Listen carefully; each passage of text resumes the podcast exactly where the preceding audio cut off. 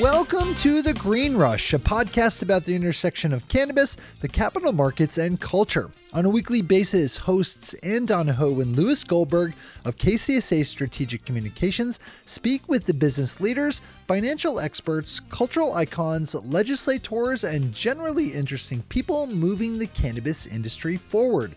This week, Ann and Lewis are speaking with Herschel Gerson, CEO and Managing Director at Elo Capital, a new investment bank serving the cannabis industry. LO Capital is a boutique investment bank providing M&A, capital raising, and strategic advisory services grounded in integrity, transparency, and credibility to companies and investors navigating cannabis, hemp, and impacted industries. The cannabis industry is going through a massive cash crunch impacting all components of the supply chain, and LO Capital Herschel and his team are sitting right there in the middle providing access to funding, consulting, and M&A advisory work. If you're truly interested in the business of cannabis and how this industry gets funding, then this is the episode for you. So don't sit back, lean forward. Now into our conversation with Herschel and N. Lewis.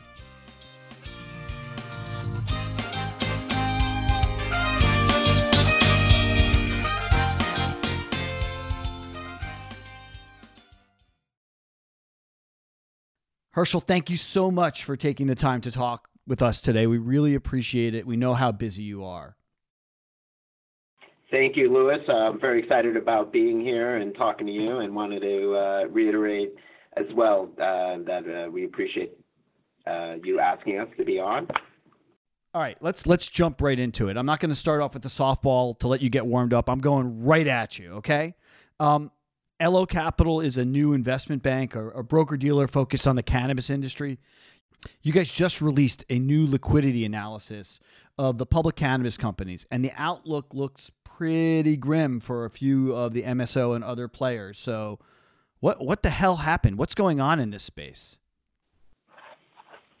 Yeah, so you know, as as we looked at the cannabis universe uh, and people going out public, the real liquidity and investor universe that was funding the growth and expansion in cannabis was primarily the Canadian retail investor for a very long uh, time.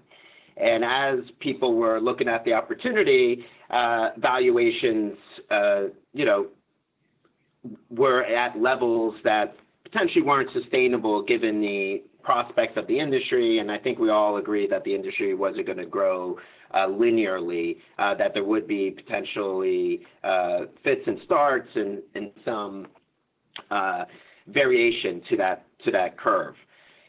And as a result of some regulatory issues and potentially a, delay in the uh, ability to go out to the market uh, aggressively, the growth that was expected didn't occur at the rate at which the uh, companies initially uh, projected.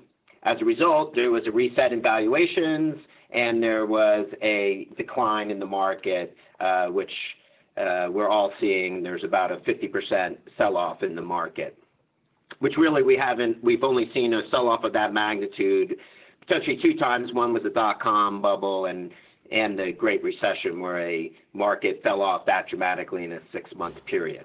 As a result of that, the capital markets weren't as available to all these companies in order to uh, continue on their uh, growth uh, strategic initiatives. So what ultimately happened was the strategies that a lot of these companies took on was a shotgun approach where they would go into multiple states, try to build uh, a monopoly or, market share in those states, and then um, you know be take advantage of being a first mover. Unfortunately, that was a very capital-intensive strategy, and as capital dried up, they can no longer sustain that strategy going forward, and really needed to start operating to profitability and cash flow positive uh, operation. Do you think that the management teams of the companies that went public on that rush to get onto the CSE or the the NEO or the OTC underestimated what their capital requirements were going to be. They didn't realize that if you have licenses in 10 states that you were going to need hundreds of millions of dollars to build out these portfolios or did they just assume that the the cash spigot would be open and the access to low cost capital would just never end? I think it was more of the latter, where they just thought that the availability of capital would be there for duration and could fund their operations. Uh, and potentially they didn't uh, quite understand the magnitude of capital necessary to go into a new state. Given the lack of interstate commerce, you have to essentially build an entire new infrastructure in every state you go into. That means cultivation, distribution, and retail. Uh, and a lot of those states it's potentially difficult to get people to invest in cultivation because they're concerned about interstate. Uh, so there's a lot of dynamics in play that did require each company to uh, essentially invest in that full infrastructure in each of those states. And that's a very, very capital intensive uh, strategy. And I just didn't, I don't think that they believed that they would be cut off from capital uh, so severely, so quickly uh, as we've seen. Herschel, I think what was so impactful about this study is that you name names. Um, and I have a couple of questions. What was the methodology used for developing this data? It's, I think it's all, all public information. Um, and were you concerned about um, pissing anyone off? Good question.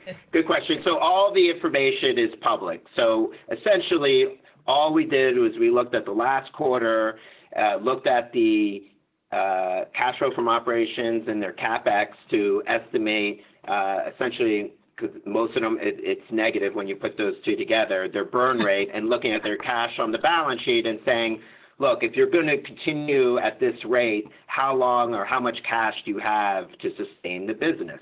Assuming that there's no liquidity really available in the market, you know, how are we going to solve for this situation?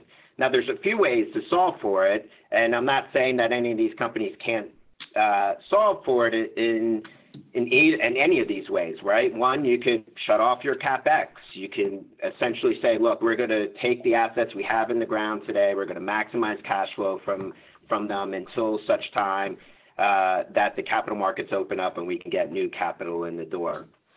Uh, the other uh, mechanism is the investors that are currently in there can continue to equitize uh, the business. The other area that could be hugely beneficial and sustain the business is obviously 280E for the federal and state governments to give some to to take some pressure off the industry by either descheduling uh, cannabis uh, on the federal level or the states rolling back or giving some breathing room related to the sales taxes within the system. So there's a lot of mechanisms here um, external to the uh, in the regulatory environment, external to these each of these companies, and then also things within the control of the companies in order to solve for this problem. I have a question that goes that that kind of just made me think of this. Um, and I don't know if if you know the answer, but if if if it was if cannabis was to be de or rescheduled, is that an automatic trigger for 280e to go away, or are there other factor or are there other things that need to happen to make it go away? So my understanding and talking to, um, to, to to lawyers and other people that are more fluent in, this matter is that 280 is applicable to Schedule 1 and Schedule 2 drugs. It was put in place in the, in, during the Reagan era with the uh, war against drugs in order to uh, in order to put some more pressure on essentially drug runners to essentially say, yeah, co- look, cocaine gonna, specifically, it was yeah. really cocaine. Correct. So, uh, you know, if, if, we catch you, we're going to be able to hit you with substantial back taxes and you know, for all intents and purposes, Al Capone um, uh, kind of scenario where we're going to hit you on back taxes and uh, essentially be able to uh, put some pressure on you there. Uh, and mar- marijuana was included in that as a Schedule One. If it gets de- reschedulized to uh, Schedule 3, then uh, 280 is no longer applicable. My understanding is 280 is Schedule 1 and 2 your liquidity analysis got a lot of media attention. It was in Barron's, it was in Business Week, um, Market Watch, and, and all over. What has the impact or the the feedback that you've gotten from the industry been? Or, you know, oh Ann wait, asked, and, yeah, and did they? they did you piss anybody off? right. Well, that's where, where I was going. Like Ann asked, did you piss who who did you piss off, and how did you make amends? Well, I'm not going to speak to any specific names, but I did get a few inbound calls uh, from some CEOs asking me, uh, you know, why in the world would you put this out there? Um, we had some. Look, uh, yes.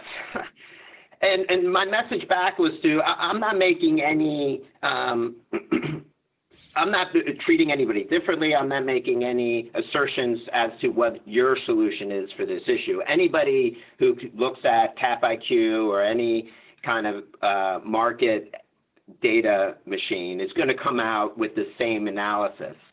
What I'm so we're trying to be insightful to the industry and stewards of the industry, and we're here to help you relative to this dynamic in addition, I'm I'm I'm all for this industry. Um, you know, I, I came into it not only from a opportunistic standpoint, but believe that there is a lot of um, altruistic reasons related to uh, medical applications, social justice, and sustainability, where you know it, it's very exciting uh, for me. And I, what I like to say, I'm I'm probably the most left-leaning uh, investment banker on the street today.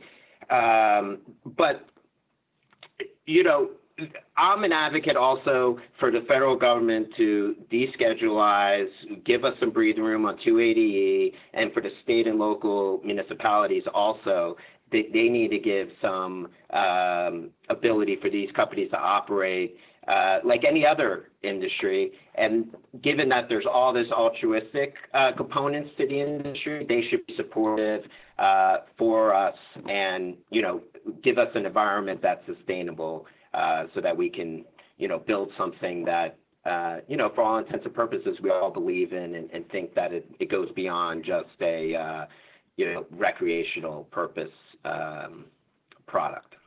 Let's take a step back um, because we really haven't talked about who you are, who LO Capital is. Um, you know, the the the U.S cannabis industry has been sorely underbanked by investment banks. So, how did LO Capital come about? What do you guys do? Um, who are your clients? Why are we talking to you?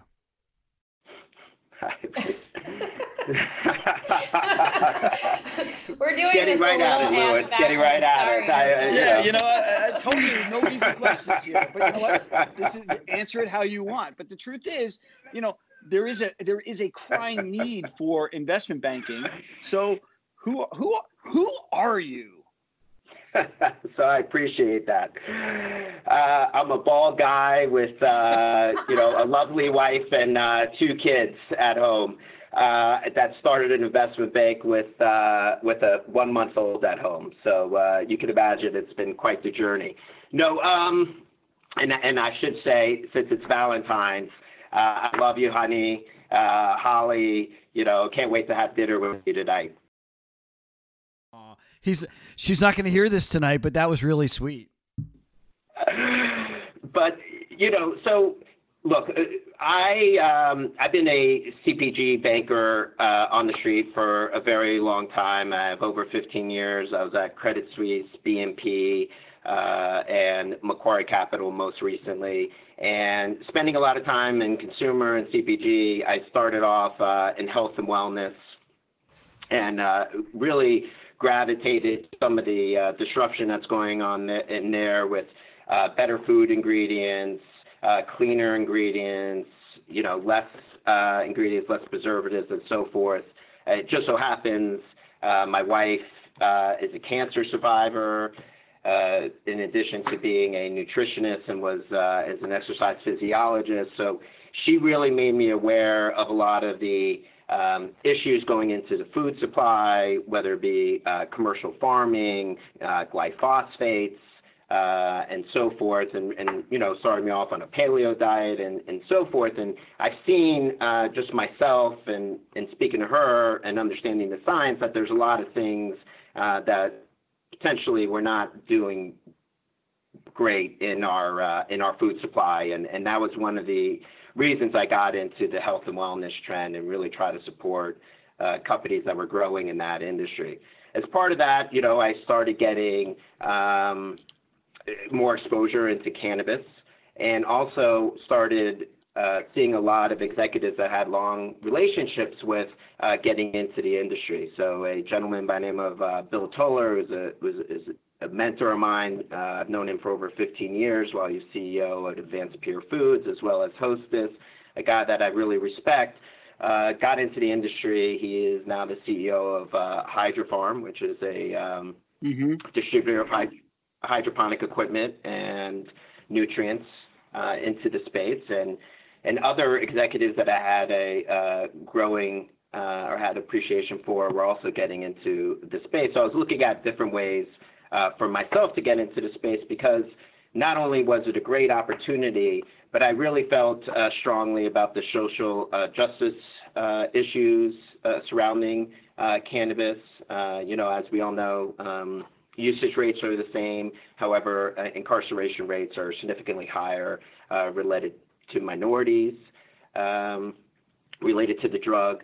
Uh, in addition, uh, as I mentioned, my wife's a, cancer uh, survivor and was hearing a lot of stories about families whose loved ones were going through hospice and had two different loved ones. One was on an opiate, and another one was on was using cannabis to help mitigate some of the effects of their cancer treatment. And just the interaction with their families was way more productive and and uh, fulsome when they were using cannabis versus their other family members who were using opiates and really couldn't connect uh, to their families uh, given the nature and how that drug affects you. So from those two aspects, you know, I, I, I believe wholeheartedly in the industry. And then, um, you know, when I joined this platform, there was a gentleman, Evan Eneman, who uh, I attribute a lot to um, helping me understand the industry. And Evan is a friend of ours and the podcast, so we, we everybody knows Evan. Yes, he uh, he's obviously a, a, thought leader in the space, and really thought I could uh, leverage his understanding and really um, informed me. And a lot of my appreciation comes from him uh, into the sustainability factor. So we're ta- actually talking to a company today uh, that's uh, pushing forward on hempcrete. So they're using hemp in order to uh, as a building uh, material that's uh, essentially doesn't burn. and also helps with humidity factor, so it helps with your HVAC system and brings down electricity costs. so it's fire retardant, and it has these attributes that help with uh, electricity. So there's a lot of applications here uh, for the industry. Uh, in, in, addition to pharma, there's uh, people that we know uh, that have epilepsy and using the drug uh, to treat their epilepsy that they weren't able to treat with drugs that are available through prescriptions today. So, look, what what better industry could you get into where there's a huge market opportunity and has all these altruistic uh, attributes. So, and then so then it was about once I decided I want to get into the industry, then it was where to get in and how to do it. Was it going to be corporate or through an investment bank? And you know, I decided to join MGO and Elo for one reason was Evan Eneman, uh, who obviously was a founding partner at Casa Verde, a thought leader in the space, and really somebody market. And in addition to uh, my our parent company, MGO is a financial services top 50 accounting firm that's been in the cannabis space for over five years, touches over 400 different cannabis companies, and provides a full range of financial services. So again, a lot of connectivity and ability to provide a full spectrum, differentiated uh, product set to our customers uh, that is really, you know, doesn't exist today on the street. So all that information is we are we have 100 professionals today dedicated to the cannabis space. We provide a broad set of services across audit, tax, uh, uh, technology, real estate, staffing. Uh, we have an agency to help incubate brands. And then within the investment bank, we have over 17 professionals and offices in L.A. and New York. So I can safely say that we are the largest financial services platform dedicated to cannabis, hemp, CBD, and impacted industries. The cannabis industry has been built by um, a mix of pirates and and pioneers. And uh, as our uh, friend and client Troy Dayton from ArcView has said, the pioneers get slaughtered and the settlers thrive. Uh, and among the current crop of companies that you look at, who do you think is going to thrive and who do you think is going to get slaughtered? And if you don't want to name names, can you give us some general guidelines on, although you don't seem to have a problem with that, but can you give us some general guideline, guidelines on how to evaluate long-term prospects of, of these companies? Let's be clear. I, I named the top 75, the top in companies in the space with that had a market cap of 75 million and above. So I didn't cherry pick any names related to my analysis. it was Noted. a full spectrum of names uh, relative to market cap, and we cut it off at 75 because you know uh, it, we had to cut it off somewhere, and we felt we did enough, uh, a broad enough uh, canvassing of the universe that that was the most interesting and, and a good uh, data set. So uh, who's going to survive and who's not going to survive? Look, I think today the the best strategy, most relevant strategy in a capital uh, uh, environment that's not uh, as liquid as we had before is a single state get some density, get a cluster, get some economies of scale related to all the infrastructure we talked about, and try to, uh, you know, get a large market share and, and operate profitably, and then go out from that base of uh, investment um, and cash flow. And there's been some some companies uh, that have gone with that strategy. I think they're going to ultimately uh, be the leaders as we go into this this next what I would call 2.0 uh, of cannabis, where there's a changeover in the management team. Some of the early pioneers who potentially were getting in from a much more uh, financial uh, aspect. So I think there's potentially some players in there going around and saying, "Hey, I can acquire 10 assets for call it 5x revenue, and I know the public markets will give me 10x revenue. I can just play this arbitrage, and I'll take my chips off the table, and I'll make my money and say la vie. Um, and some of that was going on, and you know that's not that's that's a basically a strategy of who's got the chair, you know, musical chairs, and you know, the guy with the who's in the chair last, you know, he's going to you know, not do so well. So, and you saw some of that. So now what needs to happen in 2.0 is again, I hope the federal government gives us some uh, breathing room. And then two, like real operators are going to come into the space that have been operating in other industries. I mean, ultimately, you know, selling cannabis, while there's some regulatory differences, it's not too much different from selling a Twinkie. You know, there's Twinkies have wheat, you know, you have a manufacturer that puts, you know, that exactly puts. Yeah, and infused Twinkie sounds like the greatest thing. That sounds delicious, right? Someone get on that. Let's or a, a ring ding or a ho ho. Give me a devil dog, an infused devil dog, and right? I'm good all day. you know, you get some wheat, you process the wheat, it goes into an edible. Uh, the edible is packaged in a manufacturing facility. Uh, it goes to a distributor with Sysco, Unify, whatever. It goes to convenience. It's sold through a uh, a retail um, channel in that in that respect, convenience, and gets in the consumer's hand, and they eat the Twinkie. I mean, it's cannabis is no different. I mean, there's cultivation, there's processing, there's a dispensary, and so forth. So a lot of the attributes that made people successful in retail uh, are going to be the same attributes that make uh, people successful in cannabis, but they obviously have the overlay of regulatory that they have to understand. And I think um, some of these more sophisticated operators get it, uh, and they're coming into the industry, and I look forward to them coming into the industry. Uh, what they're going to be expecting, given when they come out of um, traditional industry, is the ability uh, to have uh, service providers uh, that they uh, have come accustomed to in their traditional industries. So a lot of what we hear about as we go out to market and, and talk to folks is like, wow, you know, this looks like a real investment banking book. This looks like what we have been accustomed to in the traditional industry, and we're so excited to have this type of professional services available to us now in cannabis.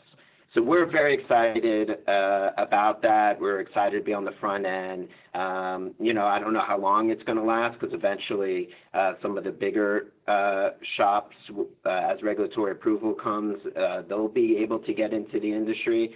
Uh, but hopefully, we're going to create Uh, enough uh, exposure into the market, enough credibility that we will be the first choice uh, for folks. Uh, it's not that easy. It's really hard to just come into the industry and really understand the nuances. I mean, you know, operating in Massachusetts is way different from operating in Oklahoma, and it's way different from operating in California. And each of those states are different markets with way different regulatory regimes and way different economics. So you know that's hard to understand and keep up with without being in the industry uh, on a regular basis and really grasping all the uh, nuances there. And, and, in addition, each of those states is different operating a THC from operating CBD and hemp mm-hmm. uh, uh, facilities. So look, it's it's it's it's tough. It's tough to keep up with everything, and you know, in order to be the advisor that we uh, want to be and, and get that level of professionalism, we really got to you really got to spend all of your time uh, navigating the industry. You you've been a banker for decades, right? I mean, this is not your first rodeo, um, but it is your first rodeo in terms of cannabis. What are the the the the things that are completely the same about being an investment banker for cannabis, and then um, the other side is what is the thing that has so deeply surprised and shocked you that you're like, I never expected X or Y when I was going to start doing investment banking for cannabis companies? Uh, look, uh, the, the, thing that's the same is, as I uh, alluded to before, I mean, selling cannabis, uh, the infrastructure is not that different from what I experienced in retail and CPG and the Twinkies. Uh, example that I gave. I really uh, am, so, am, like craving a Twinkie right now, guys. Thanks. oh my god, are you kidding me? I would, I would, I would murder for a Twinkie right now. There's no doubt. Like, I haven't had one in literally 20 years. It has to be. And like they're disgusting. And they have to tell you, they are absolutely I'm sure they're disgusting. Gross. I'm sure they don't they, taste anything like, like I remember on your teeth, it's, it's going to be so much sugar. Your teeth are going to be so gritty. But Herschel, what is the thing that surprised you the most about being a, a, a banker in cannabis? So, uh, one, um, you know, I, what surprised me are the, the the people that the advisors that initially got in um, and, and, what they were the services that they were providing uh, you know it's it, the lack of professionalism or the lack of really uh, providing or going to market with a fundamental analysis uh, surprised me. So it sounded like, you know, people were throwing around money and there was not necessarily a fundamental uh, backdrop to uh, what people were doing in the analysis. And it surprised me as I came into the market and started doing these fundamental analysis, i.e., my liquidity analysis, that you know, this this came out of left field or wasn't uh, norm or wasn't expected. So so that that really uh, surprised me uh, significantly. The other area that surprised me, and, and, it wasn't as much of a surprise, but some area that is really uh, needs to develop is the investor universe. So, uh, like as we mentioned, it was very much a Canadian investor universe, and that universe and one of the reasons it didn't go into the private uh, and private investors really weren't looking at it as much as the valuations were outside a area of normalcy. So, you know, people were telling, you know, saying, I have one quarter of operations, I'm worth 15 times revenue. And they were saying, that's ridiculous. There's no way to buy. But the public markets were telling them, no, that's that's actually reality but now that the valuations have come down, they're more willing to come into the market. So, you know, the lack of that private investor was somewhat um, surprising, and but we're doing a lot of work now to help develop that investor universe and, bring them more into cannabis and get them comfortable with cannabis and that and the new people coming into cannabis uh, like a Bill Toler, a Justin Dye. Um, I'm sorry, Bill Toler and Justin Dye are where? Uh, Bill's at Hydrofarm, and uh, Justin Dye is now the CEO of um, Medicine Man. Ah, okay. Technology. Uh, he came out of Albertsons and Cerberus. Uh, so, you know, as these individuals come in, we expect there to be more interest from the private investor universe. There's still a, a very significant opportunity here.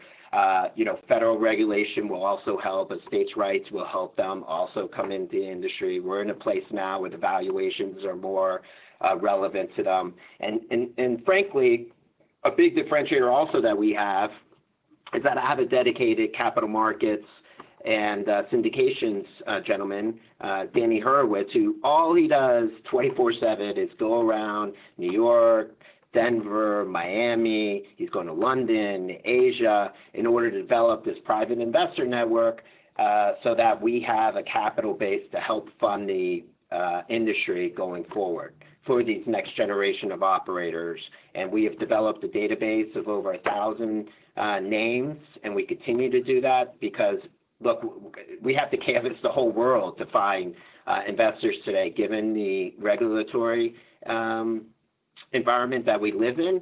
And, you know, we're, we're going to do that, and we're going to put the legwork in uh, to to make sure that we have capital to sustain this business going forward until we get some relief from uh, from our friends in Washington. Well, let's talk about our friends in Washington because you know the there a lot of the headwinds for this industry come from the regulatory uncertainty of what's going on. You've got the federal illegality, you've got this odd melange of different state laws, and then even within states, you've got you know local ordinances that can allow or not allow uh, cannabis companies to to sell product or to grow or to process. Um, this November, we're going to see anywhere from six to eight or 10 different states have ballot initiatives or legislative processes coming through. Let's assume, for argument's sake, that, that one or two big states pass. Like we get New York, New Jersey, and Arizona to, to adopt adult use. What does that mean for the market in general? And what does it mean from a, a capital markets perspective? I mean, do you expect November to have uh, an incredibly positive impact on the ability of companies like yours to go out and raise capital for multi-state operators or other participants or are we going to need a change at the federal level to to have the spigot open up again? So that's a good question. Uh, I think Woo-hoo! you know as more as more and more states adopt uh, adult use, obviously we're going to get to a point uh, of a tipping point, right, where there potentially where we may have what we may need is 51% of the states, you know, to adopt adult use, and then at that point, there's not going to be any other choice but to go of federal regulatory or states' rights at the minimum. I believe that there's potentially, depending on what happens in November, there's a compromise to be had on abortion and cannabis, where their states' rights kind of is applicable to both uh, discussion points or issues. So that that could be a compromise. Yes, wonderful, right? Uh, but that might be a compromise that uh, that comes through, which is applicable to uh, both uh, topics. Um, you know, I think there's uh, there's obviously a lot of strife. I mean, there's my hope is there's a if if there is not a change in Washington in November. I think there's going to be too many too many fights still to be had on health care, uh, gun control, that there may not be enough airway for cannabis. If we potentially go, I hope I'm wrong, but that's what I think too. If we have a change where we have uh, a, a, a Democrat that comes into the White House in November, uh, I think uh, gun control and uh, at least healthcare becomes goes off the table because we're we're we're either going to tighten up um, Obama, uh, the ACA, or we're going to tighten that up, uh, as opposed to having to come into a whole new healthcare regime. Uh, and then I think gun control, look, most of the country wants some sort of universal background check. So I expect that to kind of go through, and then we can get some airway to cannabis.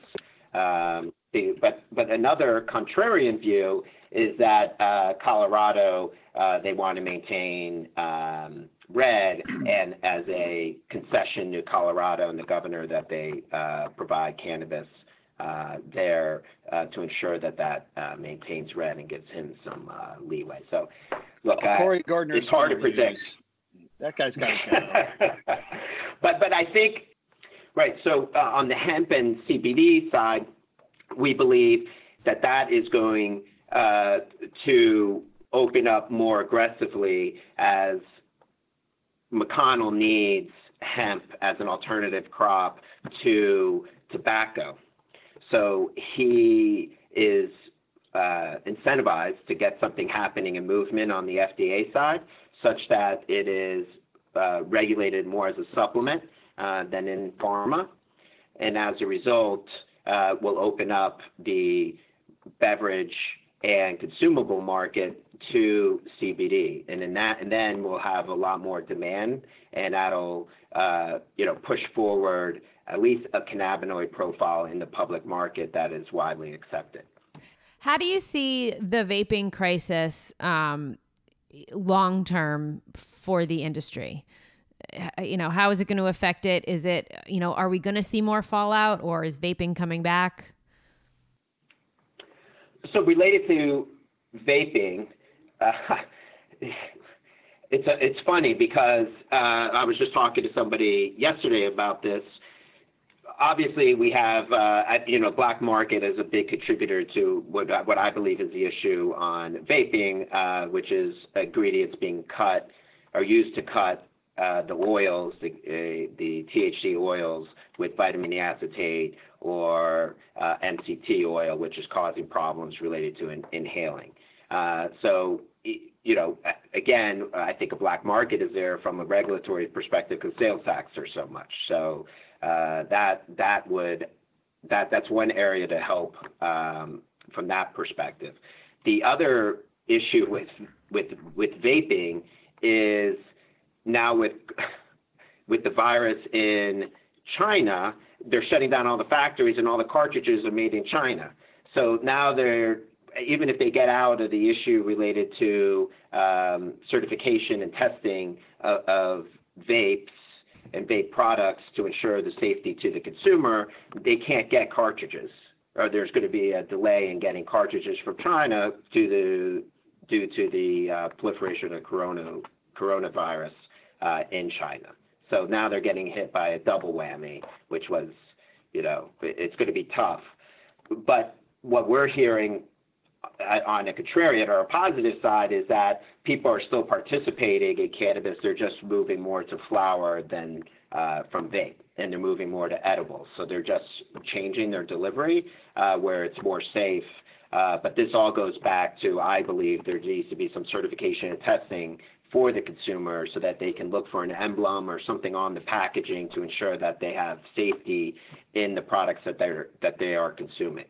Uh, and we are working with and speaking to testing and um, certification labs that are, are trying to get a standardized uh, emblem or, or some way to provide the consumer comfort that what they are ingesting or smoking is safe for them and has been tested.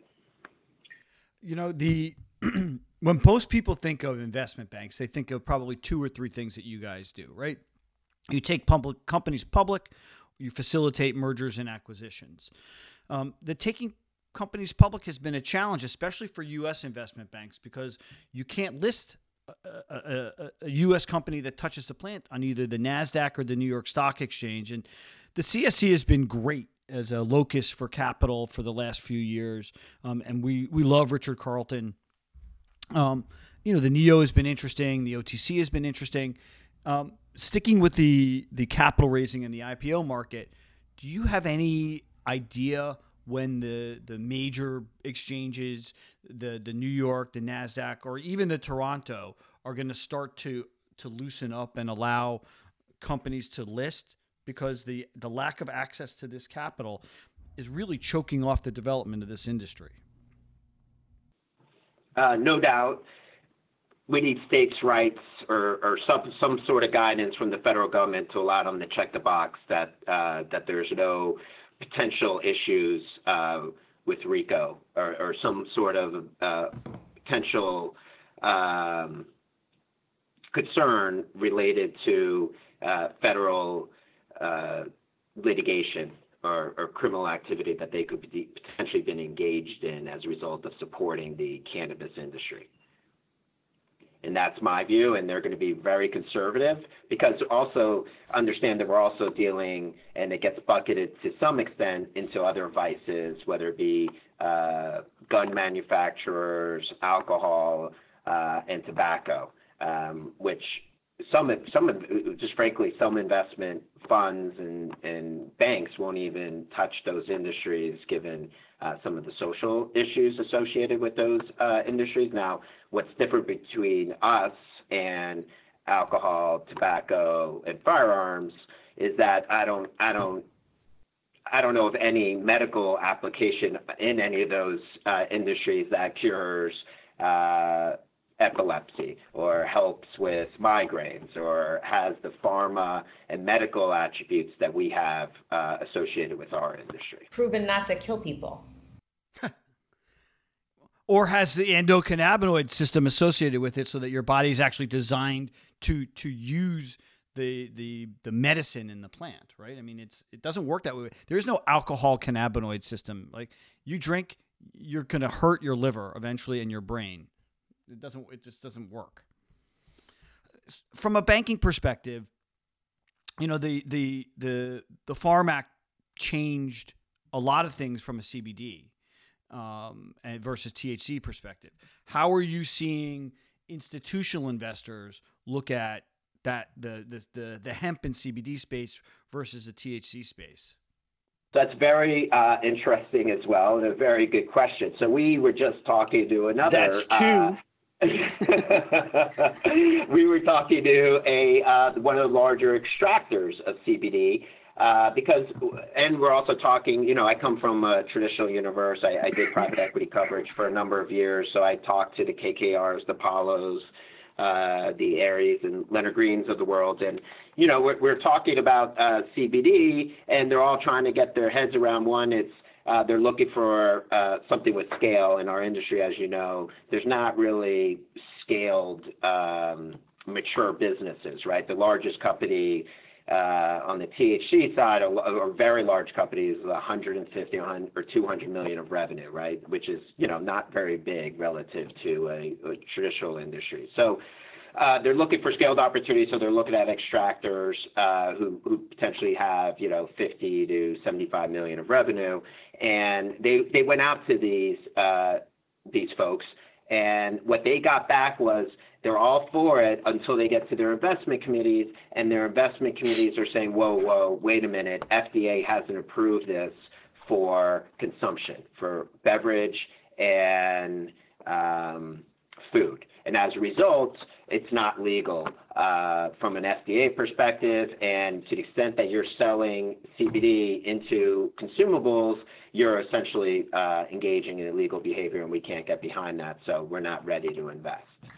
So again, we need some clarity. Uh, and there was a, a, bill sponsored in the House, as you know, that at least moves uh, hemp and CBD outside of um, medical and into a supplement such that we can accelerate the FDA approval process so we could have a, you know, a, a, a healthy, at least CBD hemp market. And shockingly, uh, in the House, the two, uh, the bipartisan bill was sponsored by two uh, representatives from the state of Kentucky.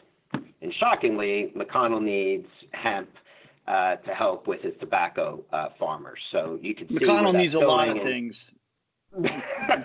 so, uh, so you can see where this is going, and and you know uh, that's that makes me optimistic that this is going to get uh, into the Senate. It's going to be brought up by the Senate, and we'll be able to move and accelerate the FDA approval process. So we have a large end market, at least for hemp CBD. Uh, so that market could get opened up to a full. A, a, full pool of investors. And then once people get into hemp CBD, my expectation is they're going to quickly cross over and see all the benefits of that, uh, of the cannabinoid, and then quickly uh, feel comfortable about moving into THC. Herschel, we have two more questions for you. And the next question is always asked by Lewis, but I'm stealing it from him. Um, thief, thief.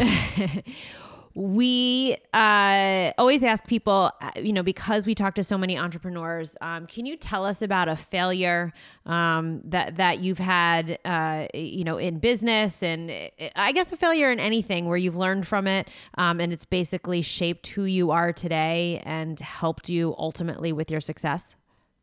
Really good question, and I appreciate you putting uh, me on the spot related to this. Um, yeah. So, where's your biggest fuck up? You still had to ask it, didn't you, Lewis? You couldn't let I me did. have it. I did. couldn't you do couldn't it. just let me have it. I'm sorry. I'm sorry. I'm sorry. Ish. So, um, so I'll, I'll, I'll, you know, uh, I'll I'll answer it in uh, in the way uh, that I think uh, best. What I think you're getting at is, is what event has shaped me the most relative to my career and, and where I sit today, and and you know what trial tribulations have you gone through uh, in relation to that. So, look, I, I will say, um, and, and it gets a little personal, so uh, so so uh, bear with me. Uh, but when I, you know, I went, uh, I had a really good career, and I. Uh, I did really well in school at University of Texas, my undergrad. Went to Ernst Young, was on top of the world. Uh, went to get my MBA at UCLA Anderson in 02. And at that time, um, we were going through the dot com uh, bubble, and I was uh, trying to get into investment banking, had never experienced any kind of roadblocks or situations that were uh, of an issue to me.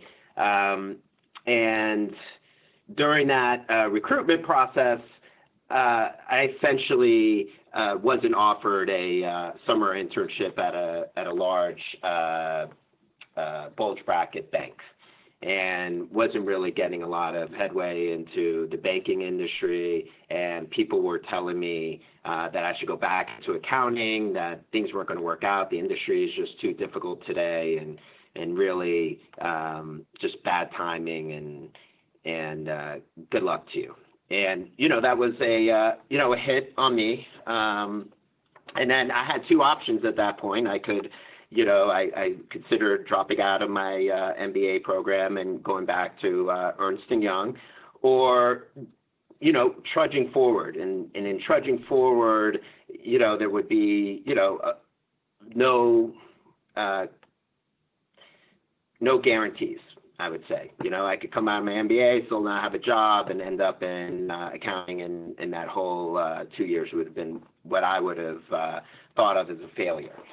So, uh, I, you know, I did a assessment of myself at that time, and, and made and made the decision that no, I was going to uh, see it through and do whatever I could to ensure uh, that I made made in investment banking and, and was able to get into the industry. So at that time, I took uh, some free uh, internships. I looked to canvas the whole uh, investment banking landscape, and I was fortunate enough to get a internship. I worked for free uh, during the summer, and that translated into uh, helping uh, some friends of mine start a their own investment bank in my second year of my MBA uh, where again I was working 40 hours with them, starting their investment bank and going and getting my MBA.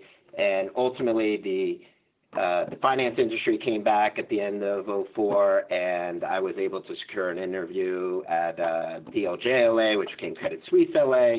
And I told them my story and how much I'd worked uh, in order to get this next this opportunity to interview with them. And you know, it hit, it translated. I, uh, I was fortunate enough, they hired me Uh, when I came out of school, I went to Credit Suisse, uh, LA, and I spent 10 years there and, you know, got off to a great start to my career. And I, I thank them for giving me that opportunity and, you know, you know, sticking by me uh, during a time when, you know, I was, you know, kind of a little down and out and, you know, canvassing world.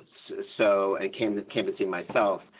And, you know, I look back on that and that really, it, made me being in investment banking and the things that I do um, mean more to me.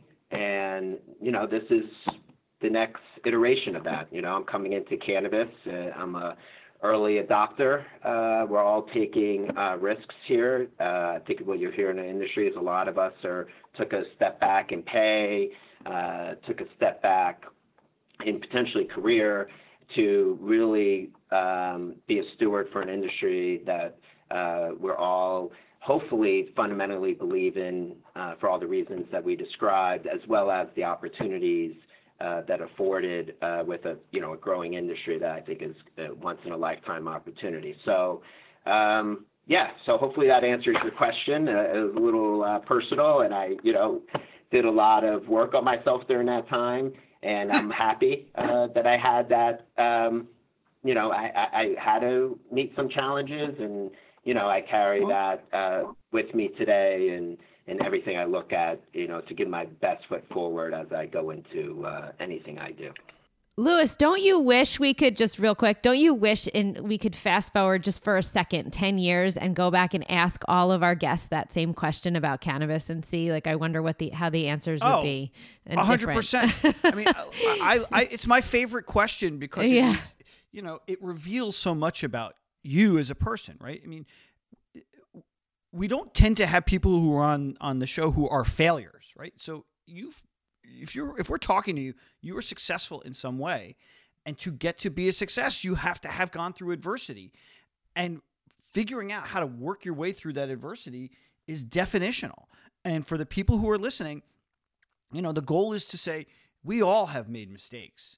How do you pick yourself up, dust yourself off, and keep moving forward?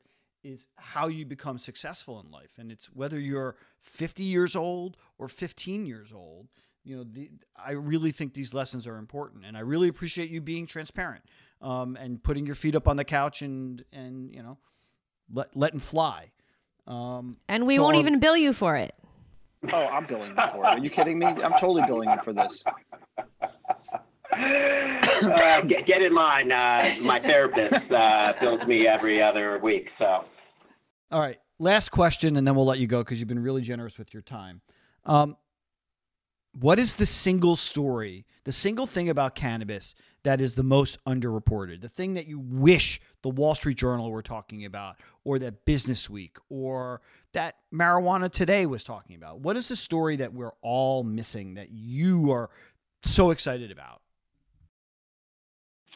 Look, my most exciting, uh, or, or, the place that I get most excited related to cannabis is really um, solving two issues. One is the opiate crisis and, and social injustice. So, uh, on the opiate crisis, and, and not only from a hospice perspective, but uh, from any kind of pain management perspective, being able to have a drug uh, that doesn't uh, have some of the addictive uh, qualities of opiates that will help manage either hospice end of life and, and allow you to be with your family or manage. You know, we have a colleague here who had um, a knee replacement surgery and he was getting concerned about opiates, so he uh, moved over to cannabis and that's been helping him sleep. But having that uh, alternative um, uh, treatment option uh, to me uh, is is is substantial and, and can mean a lot uh, to the communities that are that are heavily affected uh, by opiates. And in addition, uh, we're seeing CBD treatment kits to help people come off of, of opiates. So, you know, I think that's underreported. And then, and then lastly, look, from a, if people can't get behind that, from a social justice uh, reform area, the fact that there's twice as much incarceration uh, related to cannabis is, is in and of itself um, unfair and, and, a, and social in, uh, inequity, but also I don't think people understand the ramifications. So I come from Florida, and to the extent you have a felony, you can't vote. So you basically neutered an entire generation of um, of I thought people. they just fixed and that. No? you haven't been following.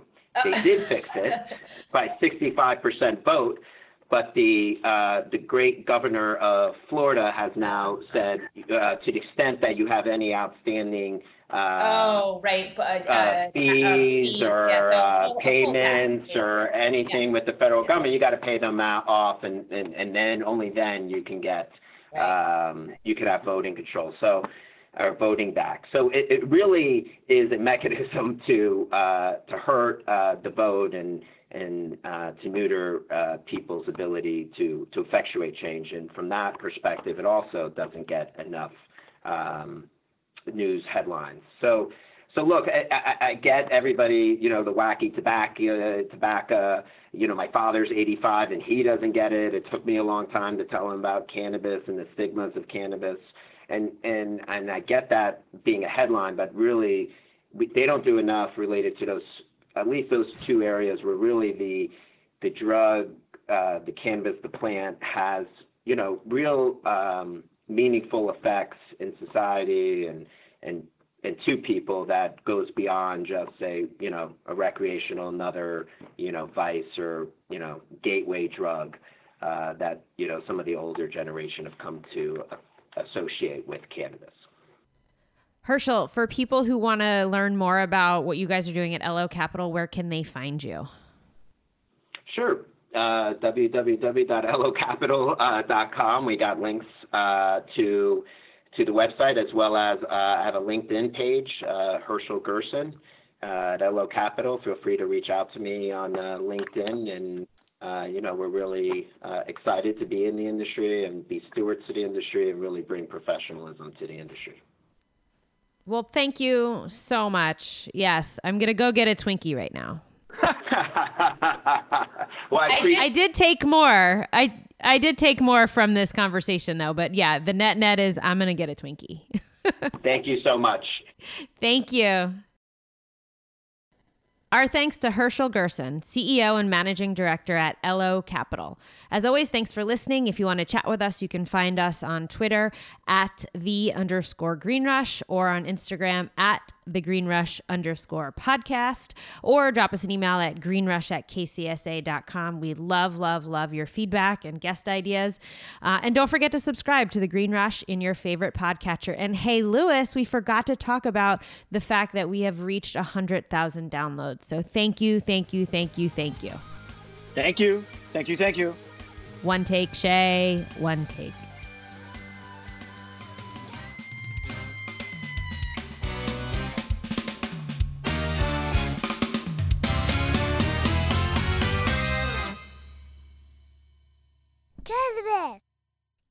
This. bears.